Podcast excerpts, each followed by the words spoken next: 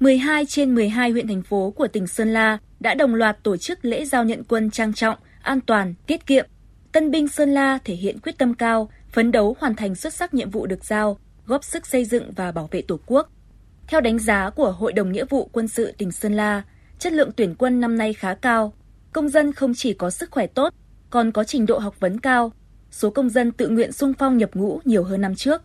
Tân binh Sùng A Sinh, sinh năm 1997, ở xã Phổng Lái, huyện Thuận Châu, đã có vợ và có hai con, nhưng đã viết đơn tình nguyện lên đường nhập ngũ, phấn khởi, nói.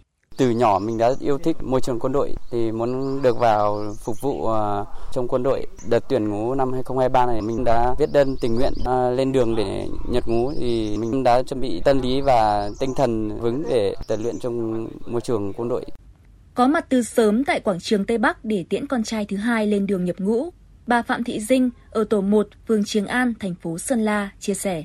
Tôi thì rất là xúc động và tự hào vì là có chồng và con trai lớn đang ở trong quân ngũ và đang ở trong lực lượng bộ đội biên phòng và hôm nay đưa cháu lên đường nhập ngũ thì tôi cũng mong là à, chồng rồi à, các con tôi là cứ à, yên tâm công tác cầm chắc tay súng bảo vệ đất nước và tôi ở nhà sẽ là hậu phương vững chắc để cho chồng và các con tôi công tác tốt.